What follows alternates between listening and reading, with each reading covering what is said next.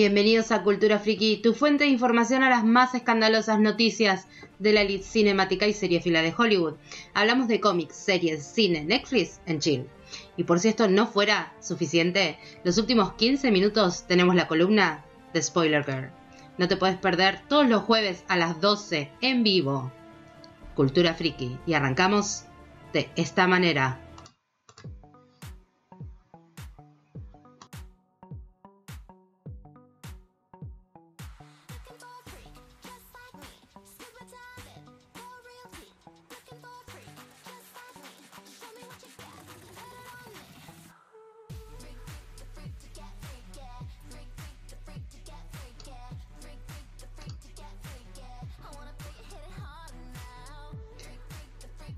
Cultura Friki, todos los jueves de 12 a 13 por Spreaker.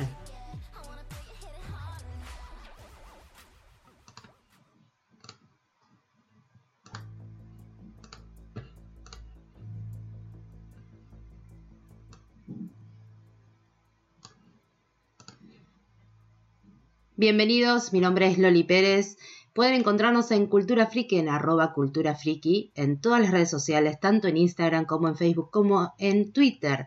Así es, estamos en todas las redes sociales, ya arrancamos con todo, venimos informando desde hace ya unos días, unas semanas que, que arrancamos con este proyecto que he decidido denominar Cultura Friki. Quiero primero agradecer a Dani Greco que siempre está presente y ayudando en lo que puede para la página.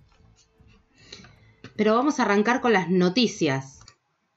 Porque Orange is the New Black ha llegado a su fin. Así es como lo escuchan. Es el final de una era en Netflix. El gigante de streaming anunció este miércoles que Orange is the New Black termina con la séptima temporada. Luego de siete temporadas, es tiempo de ser liberados de la prisión, dijo el creador de la serie, Shenji Kohan, en una publicación. Extrañaría a todas las fuertes mujeres de Litchfield y al gran equipo con el que trabajamos. Mi corazón es naranja, pero se convirtió en negro. Asintió el creador. El final de la sexta temporada mostró una salida temprana de Piper de Litchfield, mientras que un episodio anterior dio la idea de que quizás ella escribiría sus memorias sobre su tiempo en la cárcel. Tasty, por su parte, fue encontrada culpable de la muerte de Piscata Piscatelia, luego de que los guardias de la MCC cubrieran sus huellas, por supuesto, y fue sentenciada a una vida en prisión. Reflexionando sobre el final de la serie, Cindy Holland, vicepresidente de contenidos originales de Netflix, dijo, durante la producción de la primera temporada de Orange is the New Black, todos los involucrados sintieron que sabían ese secreto especial que no podían compartir con el mundo. Desde ese momento reímos, lloramos, nos enojamos y gritamos con las mujeres de Litchfield, y cada momento que pasamos junto a ellas se sintió como tiempo prestado. Demasiado bueno para que dure para siempre. Estamos tristes de decir adiós, pero nos iremos a lo grande. ¿Y ustedes qué piensan sobre sobre la cancelación de esta serie que venía en lo que va de ratings muy bien y era fue uno de los pilares de Netflix durante mucho tiempo. Quiero contarles que no es la única serie que ha sido cancelada en el gigante de streaming, porque siguiendo a el anuncio de la semana pasada de Iron Fist, Netflix le dice adiós a otro Defender. El servicio de streaming canceló Marvel's Luke Cage luego de dos temporadas y solo a una semana de haberle dicho adiós, adiós a Iron Fist, como comentábamos recién. Desafortunadamente, Marvel's Luke Cage no va a regresar para una tercera temporada, explicaron los directivos de Marvel y Netflix en un comunicado. Todo en Marvel Television y Netflix están agradecidos a los dedicados productores, escritores y cast y crew que trajeron a la vida al héroe del Harlem estas pasadas temporadas y a todos los fans que apoyaron la serie. La segunda temporada de Luke Cage, protagonizada por Mike Colter como el héroe estelar debutó el pasado junio. De acuerdo con Deadline, tanto el showrunner Chio Hodai Cocker y sus escritores ya estaban trabajando en los guiones de la tercera temporada, pero estaban teniendo diferencias creativas con Netflix y el equipo del show.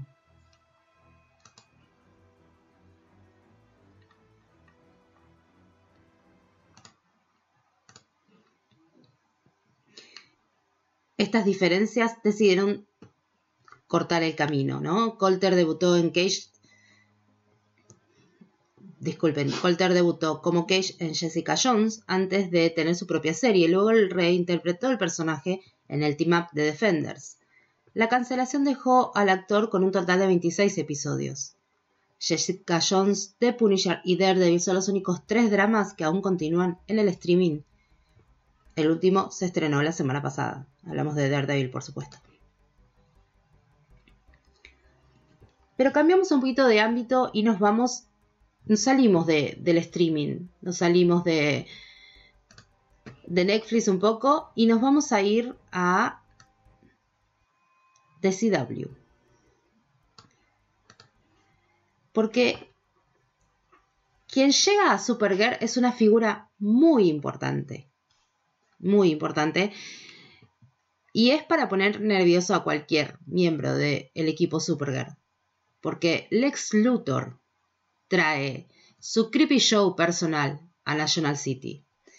DCW anunció el jueves pasado que el icónico villano aparecerá en la cuarta temporada de la serie y aunque el casting aún no se decidió, se sabe que será un personaje regular.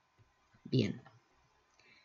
A todos los fans de Smallville que anden dando vueltas, que todavía siguen mirando estas bellas series de superhéroes, a ustedes les estoy hablando en este momento.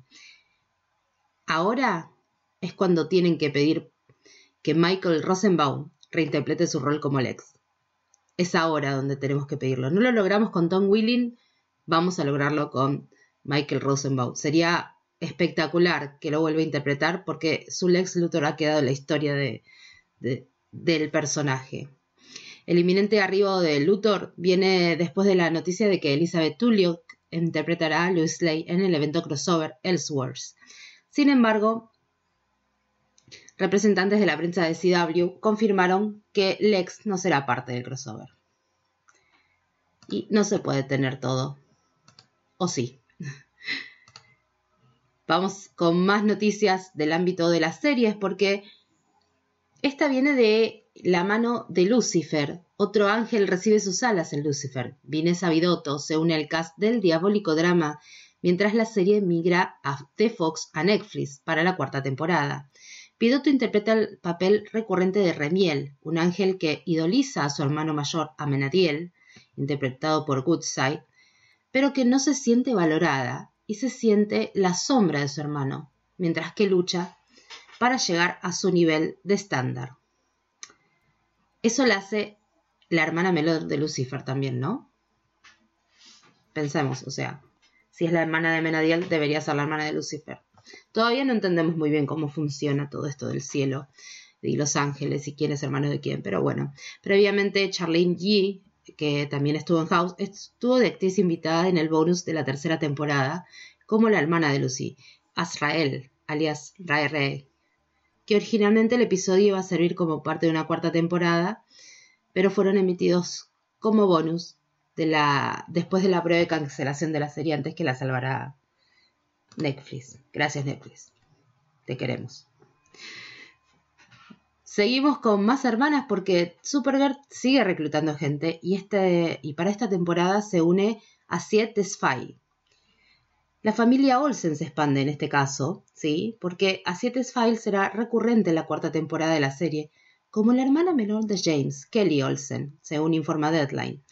Kelly es descrita como una mujer inteligente, con un gran corazón, que se unió a las Fuerzas Armadas para poder pagar su carrera médica recientemente salida del ejército, está terminando su entrenamiento como psiquiatra.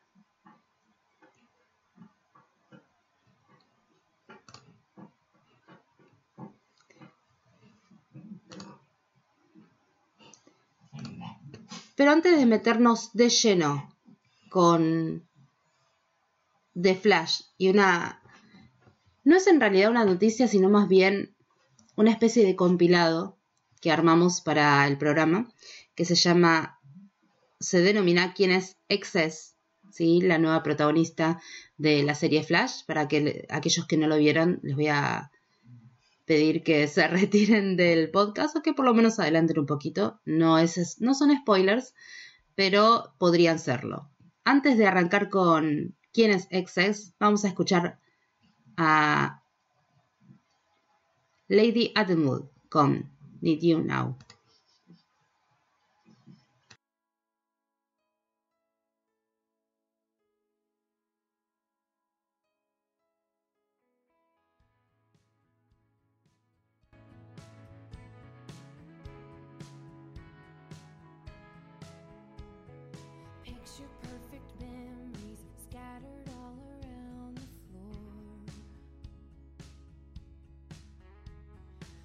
reaching for the phone cause I can't fight it anymore.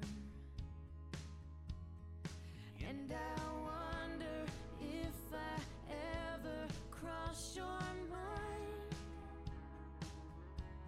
For me, it happens all the time. It's a quarter after.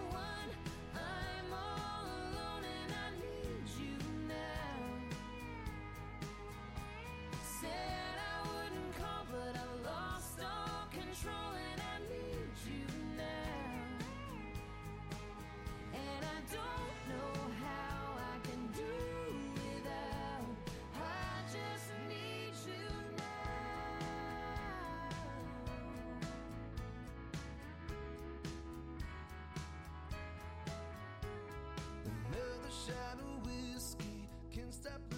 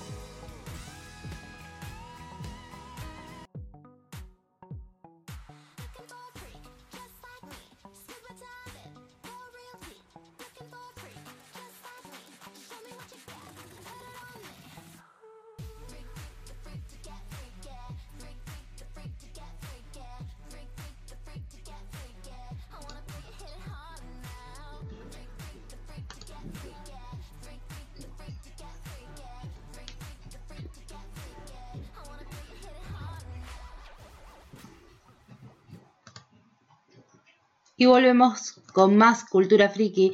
Y ahora vamos a hablar de quién es en realidad XX, ¿no? Nora Allen, para los que recién se van sumando a cultura friki. Muchos de nosotros pasamos tiempo discutiendo y teorizando sobre los potenciales efectos que la aparición de Nora West Allen podría tener en el futuro de The Flash.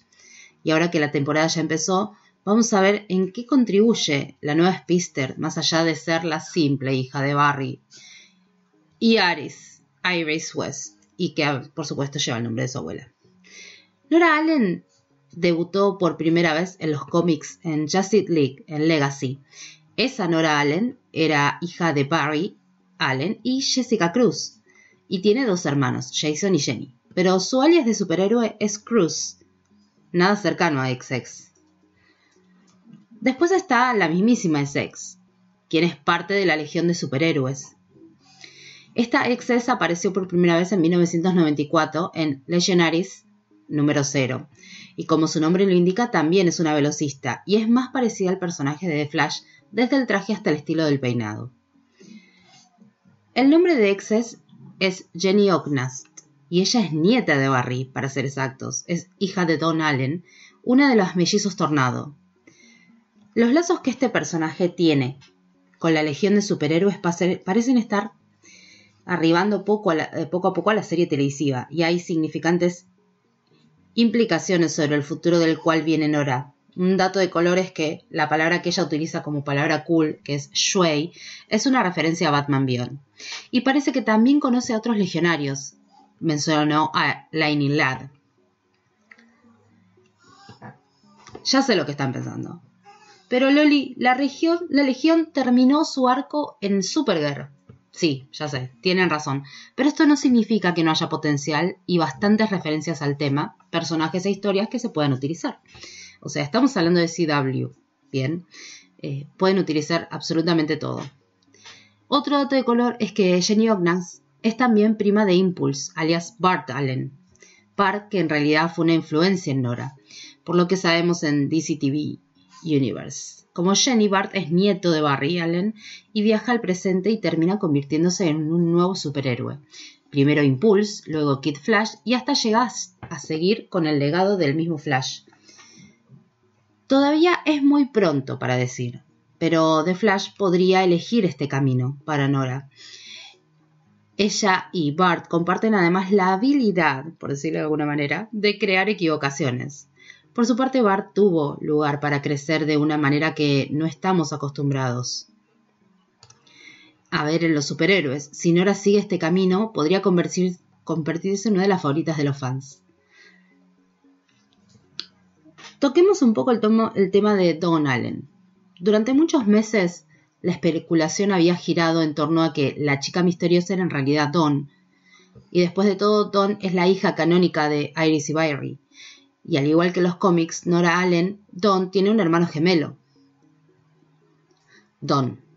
Se escriben distinto. Don significa amanecer y Don de Don, tipo Don Juan.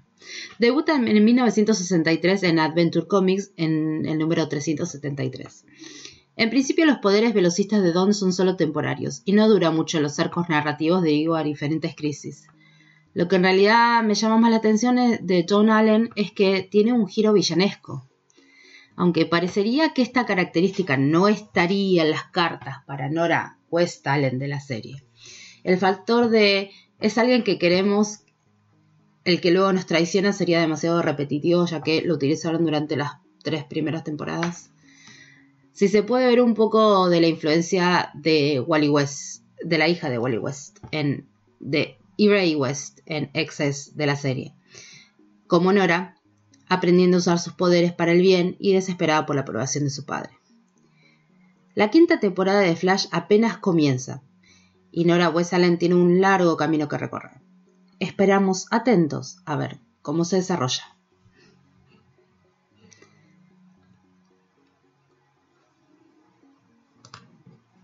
Vamos a pasar al área de los cómics. Sí, vamos a pasar a los cómics porque entre cómics y series de Umbrella Academy, la nueva serie de Netflix basada en los cómics y novelas gráficas homónimas, dio a conocer sus primeras imágenes esta, eh, la semana pasada en la New York Comic Con. El estreno mundial de la serie será el 15 de febrero del 2019 y contará con un elenco liderado por Ellen Page, Tom Hopper, Emmy Raven Lapman, Robert Sheran, David Castañeda, Aidan Gallagher, Cameron Britton y Mary J. Bleach. La serie ambientada en 1989 cuenta la historia de 43 niños que nacieron inexplicablemente de mujeres sin ningún tipo de conexión entre sí, que el día anterior no presentaban signos de embarazo. Siete de ellos fueron adoptados por Sir Reginald Hargraves, un empresario industrial multimillonario, que luego decidió fundar The Umbrella Academy y prepararlos para que salven el mundo. Pero no todo salió según los planes. Cuando los niños eran adolescentes, las familias, la familia se quebró y el equipo se disolvió. Ahora, seis treinta- treintañeros sobrevivientes se reúnen tras la noticia del fallecimiento de Hargraves. Luther, Diego, Allison, Klaus, Vanya y cinco unen fuerzas para resolver la misteriosa muerte de su padre. Sin embargo, la distanciada familia comienza a fracturarse una vez más debido a sus personalidades y habilidades tan distintas, sin mencionar la inminente amenaza de un apocalipsis mundial. Bueno, esto, estas, esto y más información sobre The Umbrella Academy la pueden encontrar en nuestro sitio web que es www.culturafriki.com.ar. Cultura se escribe con doble O, ¿sí? Porque somos cool. O por lo menos intentamos. Es esta cultura, nueva cultura friki. Así que para más info sobre la serie, a la página. Otra novedad con respecto al ámbito de los cómics es sobre Suicide Squad, porque aparentemente el nuevo arco argumental terminaría en enero. De acuerdo con DC Comics, este volumen actual de Suicide Squad concluiría en enero debido a que el escritor Rob Williams terminaría el arco con el volumen número 50.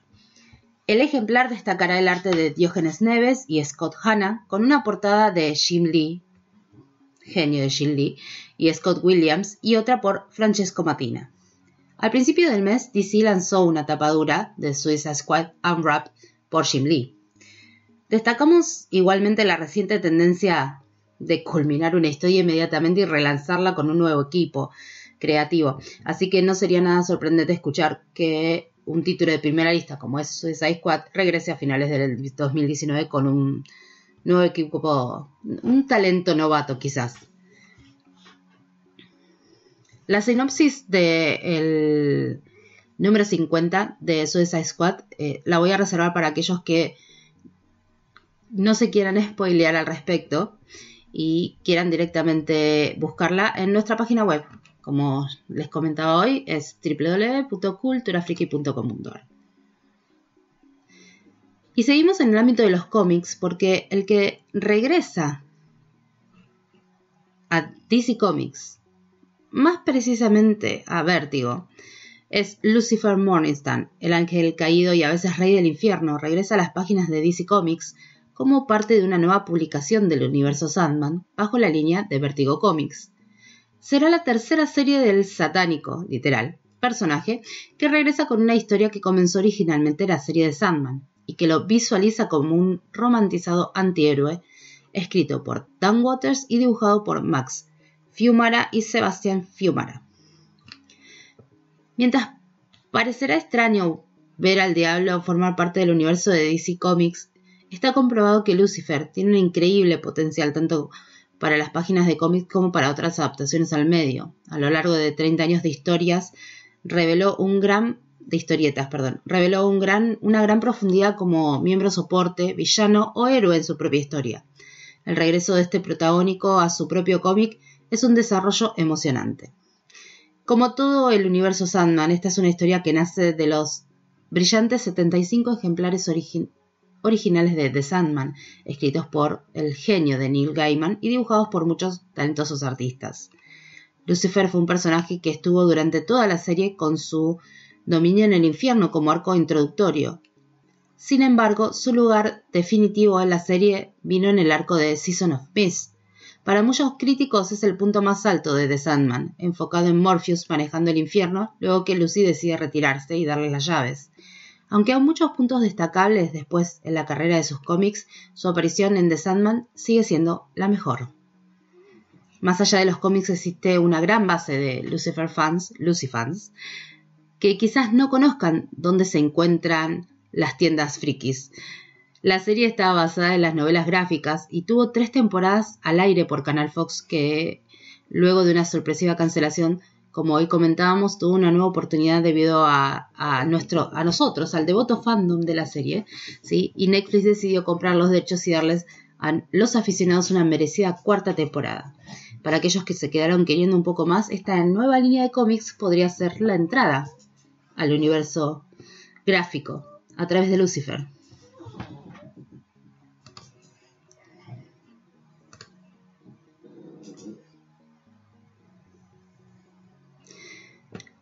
Y es hora de un nuevo tema, porque vamos a escuchar a Poppy con Bleach, Blonde Baby.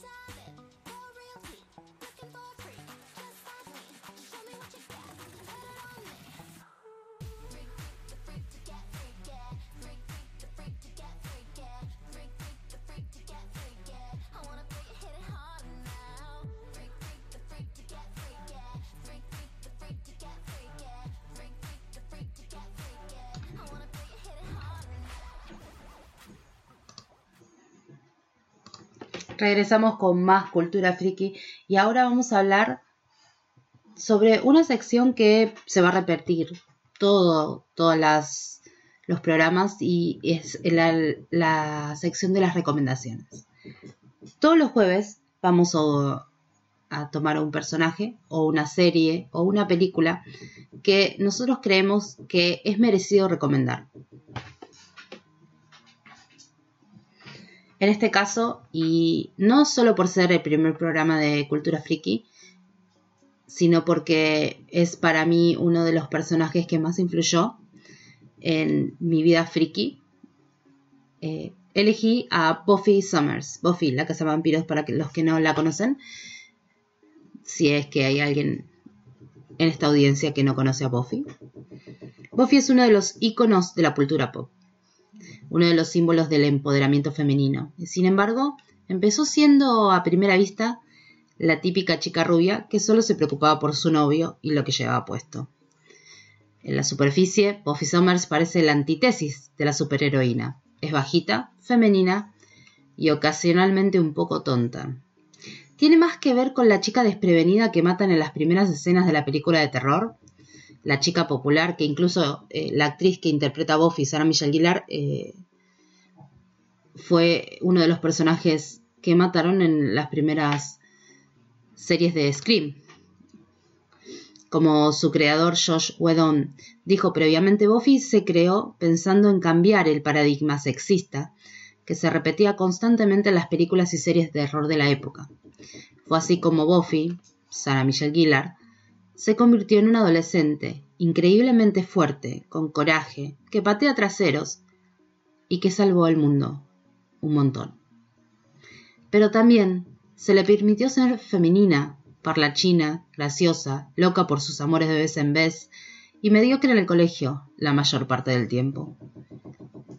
Como Jessica Jones, una descendiente cultural directa, Buffy es una contradicción caminando. Ella es al mismo tiempo ordinaria y extraordinaria. Es la superhéroe que puede dominar físicamente a cualquier adversario y a la que todavía le rompen el corazón. Ella es la elegida, pero decide no transitar su camino como cazadora sola, sino que depende de su Scooby Gang, sus amigos, quienes no poseen, al menos al principio, habilidades sobrenaturales. Su principal trabajo, el luchar contra las fuerzas de la oscuridad. Pero Buffy está creado con luz, optimismo y sarcasmo. No nos olvidemos del sarcasmo. Buffy también establece las bases para el empoderamiento femenino. Ella protege a la civilización del mal, algo que históricamente es un rol masculino y resiste al patriarcado en diferentes formas. Cuando se rehúsa a seguir las reglas del Consejo de Vigilantes, un grupo de hombres blancos de mediana edad que le dice a las jóvenes cazadores cómo tienen que vivir sus vidas y hacer sus trabajos. Cuando trabaja conjuntamente con la unidad militar Cazademonio en la cuarta temporada, Buffy aplasta las botas y la vestimenta de combate. No podemos culparla. Para este punto ya cazó muchísimos vampiros usando ropa de boliche. Quizás lo más inspirador que hizo Buffy fue su última decisión. Quebrar el sistema de cazadoras. Y como se nos recuerda constantemente durante la serie, en las siete temporadas Buffy, la cazavampiros, solo una cazadora puede vivir al mismo tiempo, y debe servir hasta que muera y otra tome su lugar. Hay raras excepciones como es el, el tema de Kendra y Fed, pero esa es otra historia más larga.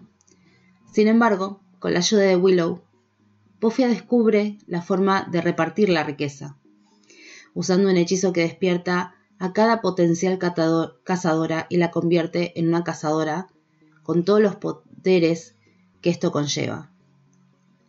Para el final de la serie, cada chica en el mundo que es una potencial se convierte en cazadora, como Buffy.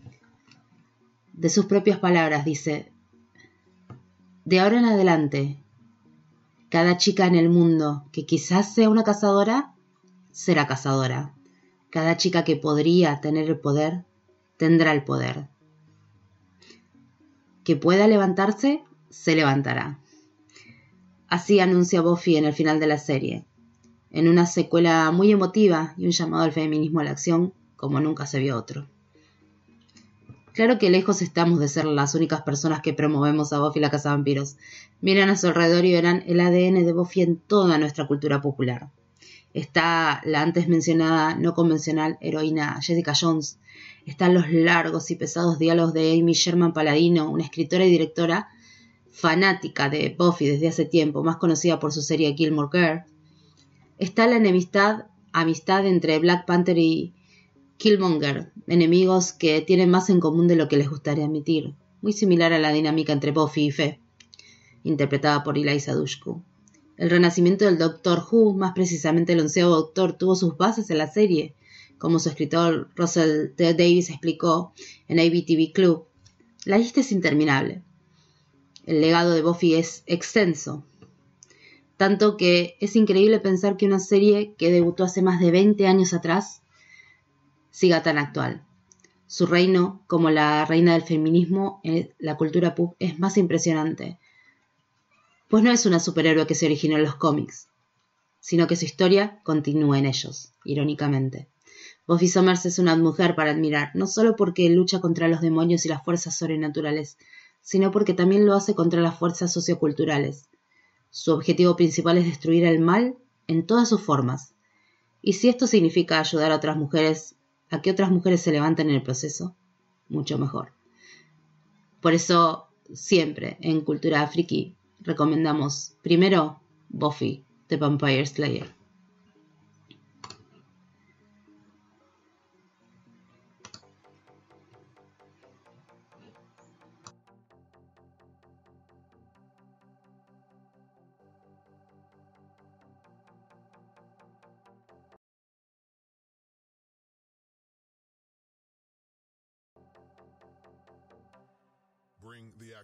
When you hear this in the club, you gotta turn the shit up. You gotta turn the shit up. You gotta turn the shit up. When we up in the club, all eyes on us. All eyes on us. All eyes on us. See the boys in the club, they watching us.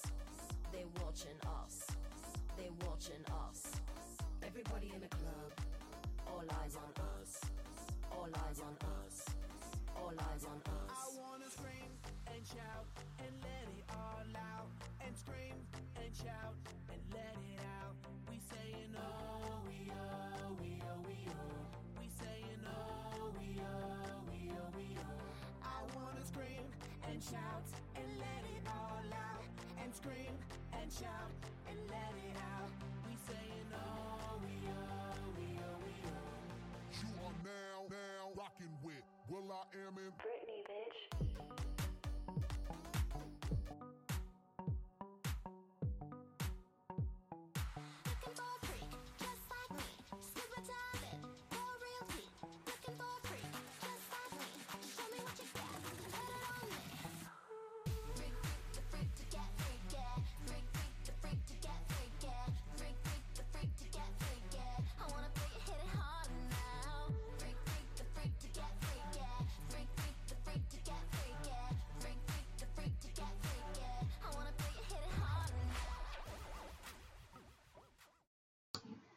Volvemos con más cultura friki y seguimos ahora con la parte de cine porque falta muy poquito, muy poquito para el estreno de de de Animales Fantásticos, los crímenes de Grindelwald.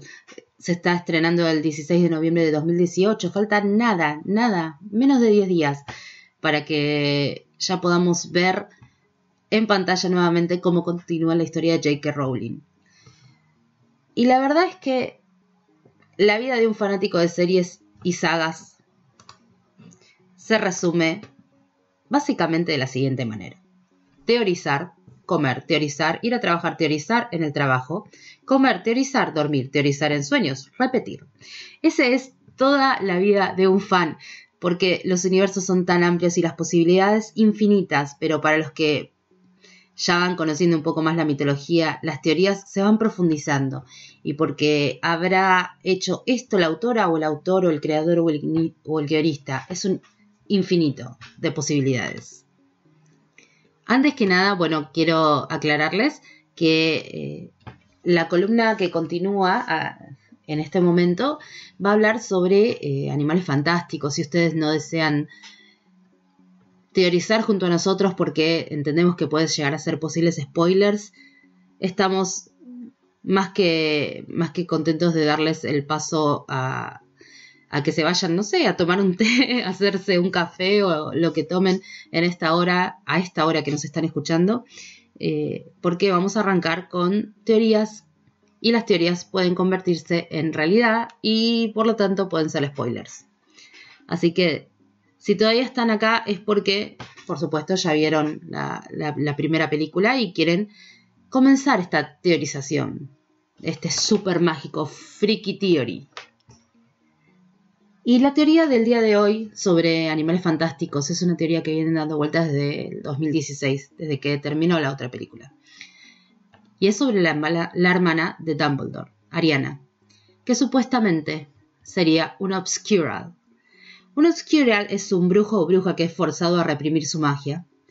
El canon dice que no puedes esconder lo que sos y que si tratas de negar tu magia ella se va a volver en tu contra y creará una fuerza destructiva e incontrolable, incontrolable llamada Obscurus, que es lo que vimos con Credence.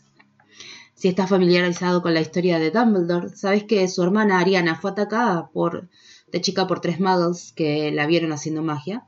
Esto la destruyó, lo que hicieron, y Aberford dijo en Reliquias de la Muerte que nunca volvió a ser la misma.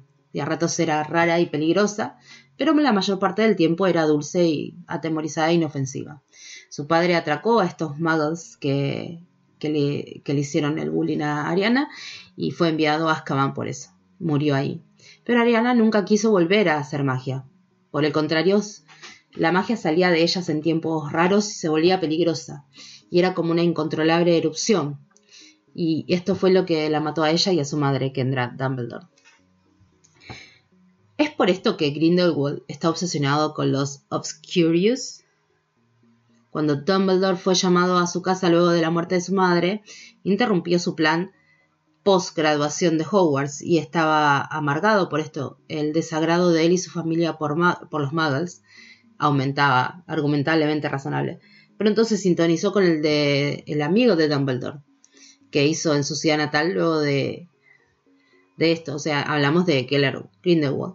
Grindelwald y Dumbledore eran ambos brillantes y pensaban crear un mundo nuevo, uno en que los muggles eran sus sirvientes, sirvientes de los magos, y el poder que ellos tenían por por ellos mismos el bien común. El bien común va a aparecer muchísimas veces durante la saga.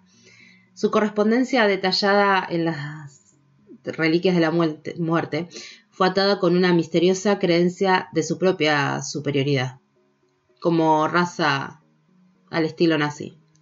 Si se nos ha dado poder, y sí, ese poder nos da el derecho a gobernar, pero también nos da responsabilidades sobre sus gobernados. Debemos destacar este punto.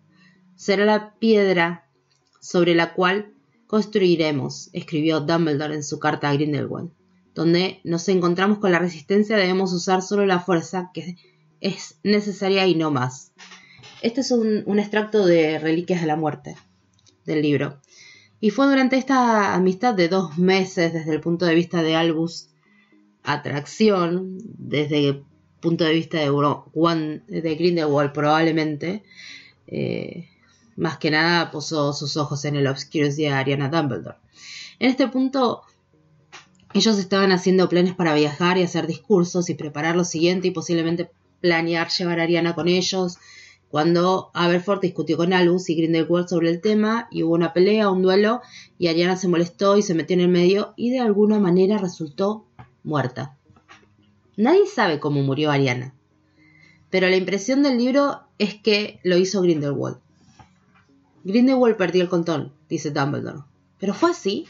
¿Qué pasó ahí en realidad? ¿Sabremos algo más sobre este tema cuando regrese el 16 de noviembre la, la saga?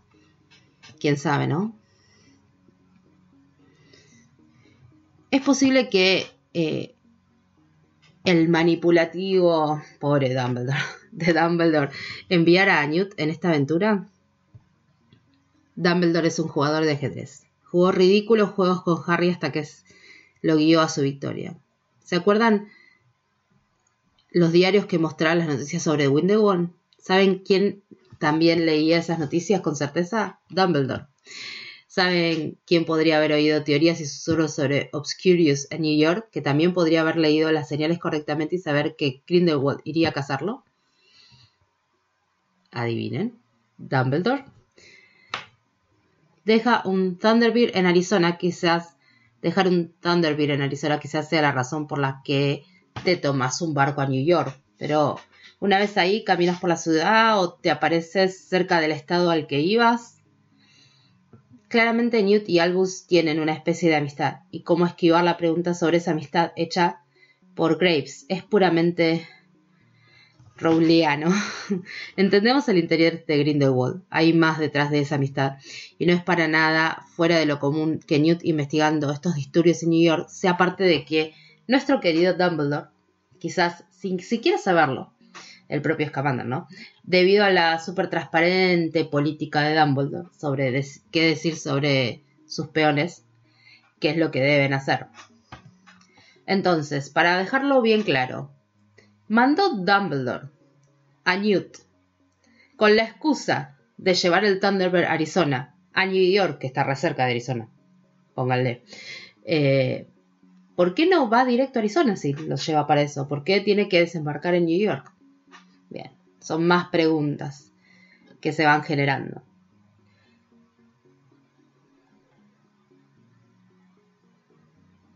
Y por último, la llegada del poder de Grindelwald. ¿Se sobrepone a la historia de origen de Voldemort? Animales Fantásticos empieza en 1926. Merope Gaunt, la madre de Tom Riddle, lleva ocho meses de embarazo de Voldy, que nace para la víspera de Año Nuevo del 2026. Ella lo deja en el orfanato y luego muere por, por temas del parto. En una escena cortada de Animales Fantásticos, Credence Barebón es visto subiéndose a un barco. ¿Tendrá el Obscurus alguna interacción con Riddle? ¿Terminará en un orfanato? Hubo especulaciones sobre si Barebón es en realidad un Gaunt. Podría ser, ¿verdad? Si lo es, debe ser una relación lejana, porque Merope es supuestamente el, fi- el final de su línea de sangre. Rastreará a Grindelwald una vez que se escape de la cárcel americana, dos días máximo, al Obscurus en este orfanato. ¿Serán sus ideales de superioridad de razas pura sangre entre los brujos las que infecten al joven Riddle? Grindelwald fue derrotado en el 45, que es cuando J.K. Rowling dijo que terminaba la serie, 19 años en total. Voldemort se gradúa en Hogwarts el mismo año, posiblemente con dos Horcruxes creados. ¿Coincidencia? Moriremos un poco. ¿Qué significa esto? Esas son las últimas palabras de Grindelwald mientras es llevado por Mancuso y bueno, no tenemos ni idea qué puede significar. Todavía. Bienvenidos a la vida del fan de J.K. Rowling. O debería, o debería decir J.K. Rowling, porque nos vive troleando. Vamos con los anuncios de la cartelera para esta semana. Dentro de los estrenos de esta semana tenemos a Alpha, una aventura épica ubicada en la última era del hielo, Europa, 20.000 años atrás. Mientras participa de su primera cacería con un grupo élite de su tribu, un hombre joven resulta herido y lo abandonan, pues creen que murió, y al recobrar la conciencia se encuentra lesionado y solo, así que deberá aprender a sobrevivir en medio de la dura e implacable helada. Beetlejuice se estrena también esta semana. Un matrimonio de fantasmas contrata los servicios de un especialista para asustar mortales, para que ahuyente, los ahuyente de la que fue su casa a los nuevos propietarios.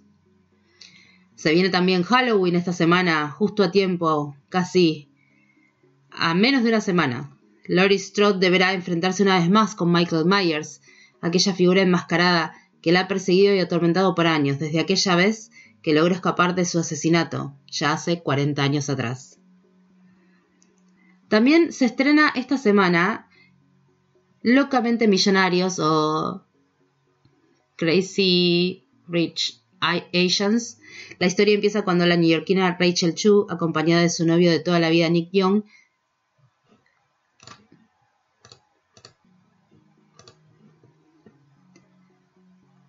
a la boda de su amigo en Singapur, emocionada por visitar Asia por primera vez, pero nerviosa de conocer a la familia de Nick. Rachel no está preparada para saber que Nick ha olvidado mencionar algunos detalles claves sobre su vida.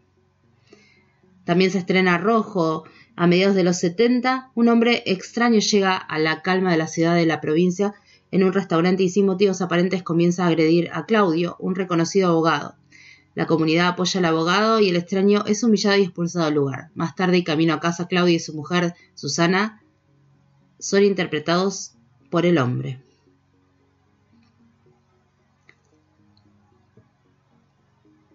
Y estos fueron los estrenos para esta semana. No nos vamos a olvidar de mencionar que el 16 de diciembre, sé que todavía falta, pero lo voy a mencionar en todos los programas hasta que sea el momento, porque vamos a estar ahí cubriendo el evento. El 16 de diciembre de este año viene la segunda edición de la primera convención exclusiva de figuras Funko Pop de Argentina. Hablamos de la Adictos con, la A con, para los familiares y amigos. Un evento único, un encuentro de coleccionistas, exposiciones de figuras Funko Pop, actividades, juegos en el escenario, cosplayers, una ruleta gigante con más de 250 pops de regalo para los que asistan, sorteos de pops gigante, de un pop gigante de unas 10 pulgadas y muchos, muchos sorteos más solo con la entrada general. Para los que aún no compraron la entrada pueden hacerlo, ¿sí? a través de Eventbrite. Buscan Adictos con 18 y les aparece enseguida. Eh, y para los, aquellos afortunados como quien les habla, vamos a estar cubriendo el evento junto a Dani, eh, por supuesto, todo el evento, eh, y vamos a estar con información en el momento. Por ahora, para los aquellos que ya no se animan a más, hasta aquí llegó el programa. Porque lo que se viene ahora, escuchen.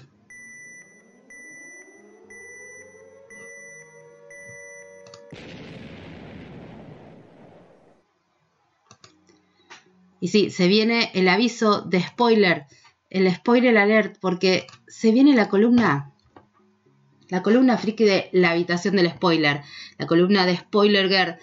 Así que si vos no querés saber nada de nada de nada sobre Supergirl, sobre Supernatural, tengo spoilers, a ver, vamos a leer, de Supernatural, The Supergirl, The Flash, Elseworlds, Model Family y Blindspot. Si vos no querés saber nada de nada de nada de estos, hasta aquí fue Cultura Friki para ti. Seguinos en las redes sociales, arroba Cultura Friki, doble O, recuerden.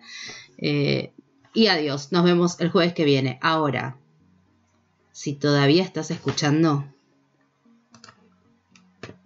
te lo vuelvo a repetir. Esta es la última advertencia.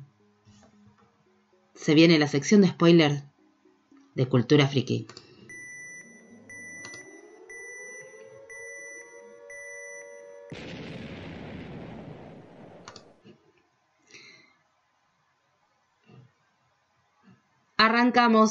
Porque en Cultura Friki nos vamos preparando para el fin de semana con esta habitación del spoiler. Acá hay spoiler para todos. Tienen spoilers, spoilers everywhere. Si no estás al día con tus series favoritas, te recomendamos que te retires lentamente. Si no lo hiciste hasta ahora, has sido avisado. Vamos a hablar de Supernatural porque Andrew Dabb, productor ejecutivo de la longeva serie, expresó recientemente en una entrevista con TV Line que Dean ya no estaba poseído, ni secretamente poseído por Michael. En las fotos promocionales que se pueden ver eh, a Dean con una gran cicatriz en el brazo derecho del cazador, dando a entender que algo o alguien es lo suficientemente fuerte como para dañar a Alan Cargel. Dean va a pasar por varios estados, incluyendo trauma por la situación vivida, y Sam es el único que puede entenderlo en realidad, porque es el único que pasó por una situación similar. Y el hecho de que su querido y desolado bunker esté lleno de gente que no conoce no lo va a ayudar mucho para Dean y su forma muy particular de ser. Por otra parte, y más que nada para poder dormir varias teorías y rumores, Dav también habló sobre el tema de Nick y el sangriento final del episodio 2 de esta temporada. Y que este no era el Nick de antes de Lucifer, ¿sí? Porque hubo muchas, muchas teorías al respecto. Eh, este es el Nick de ahora, post Lucifer. Estamos hablando de una persona que estuvo con su casa de alquiler por décadas, ¿sí? Con Lucifer de inquilino. O sea, estamos hablando de que un- una personalidad traumada por todas las cosas que pudo haber visto que realizó Lucifer, cosas que nosotros vimos y cosas que nosotros no vimos, eh, eso deja una huella en el inconsciente. Y, eso mismo es lo que le está sucediendo a Nick. Y en vez de, eh, de tomar un approach más, eh, más para adentro, más de, meterse para adentro con sus emociones, es un poquito más proactivo. Bien, eso es con respecto a Supernatural. Y vamos ahora a hablar un poquito de Supergirl, porque Melissa Benoist estuvo hablando sobre la relación que tienen Cara y Lina, ¿sí? En su arco. Es la historia como amigas, en realidad va lento. Eh, ella contó que no puede decirnos a dónde cree que se dirige, pero que para ella es muy Lex Luthor y Superman su historia. Benoist promete momentos ligeros, entre ellas ella y Katy McCran, pero una identidad secreta en el medio de una amistad con una Luthor no es un buen ingrediente para destacar.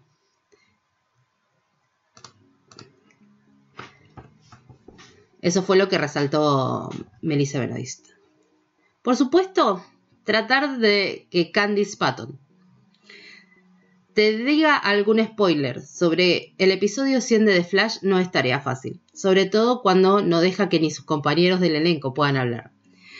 Para los fans será especial en el sentido de que realmente se centra en lo que hace el show especial. Hay muchas cosas que me gustaría poder decirles que sucederán, pero desafortunadamente no puedo, se excusa la actriz, y continúa diciendo que hay muchas cosas especiales que pasarán en el episodio. Básicamente no nos dijo nada. Pero tranquilos, porque tenemos sp- spoilers de, Flash. Eh, en realidad tenemos spoilers de Flash, Arrow y Supergirl todos juntos en el mega crossover event que tendrá lugar en el universo de Arrow, en el Arrowverse. Y bueno, como para los que estaban al tanto y para los que no les informamos, que Louis Lane va a eh, ser interpretada por Elizabeth Tulloch, el monitor será interpretado por la Mónica Garrett y el traje negro de Superman. Hablemos del traje negro de Superman. Bueno, no hay mucho que decir porque todavía no sabemos para dónde va la cosa. No nos vamos a olvidar que a parecer siguen sumando invitados, ya que Johnny Wesley Shipp volverá a ponerse el traje de Flash, y todo esto además se resume con la aparición estelar de Batwoman, Ruby Rose, como presentación de la nueva serie, eh, y nuestra querida ciudad gótica. Hay un fuerte rumor dando vueltas sobre la posibilidad de que Jensen Ackles, Dean en Supernatural, aparezca en el crossover como The Batman. Pero ese rumor fue desacreditado por el mismo Stephen, Stephen Amell, quien interpretaba a Row, en su cuenta de Twitter, diciendo que él solo estaba ahí para darle apoyo a Grant, ya que es su fan número 2, pues Stephen es su fan número 1. Después tenemos sobre Modern Family, luego de meses de especulación sobre qué personaje principal moriría en la comedia de ABC, Modern Family, el misterio llegó a su fin con el episodio de este miércoles, donde fue revelado que Didi, la ex esposa de Jay, falle- falleció serenamente. La situación pasó fuera de cámara, ella murió mientras dormía cuando estaba en un viaje con un grupo de mujeres, y durante el frío comienzo del episodio titulado Good Grief, Jay dio la noticia a Claire, Michael y Jay.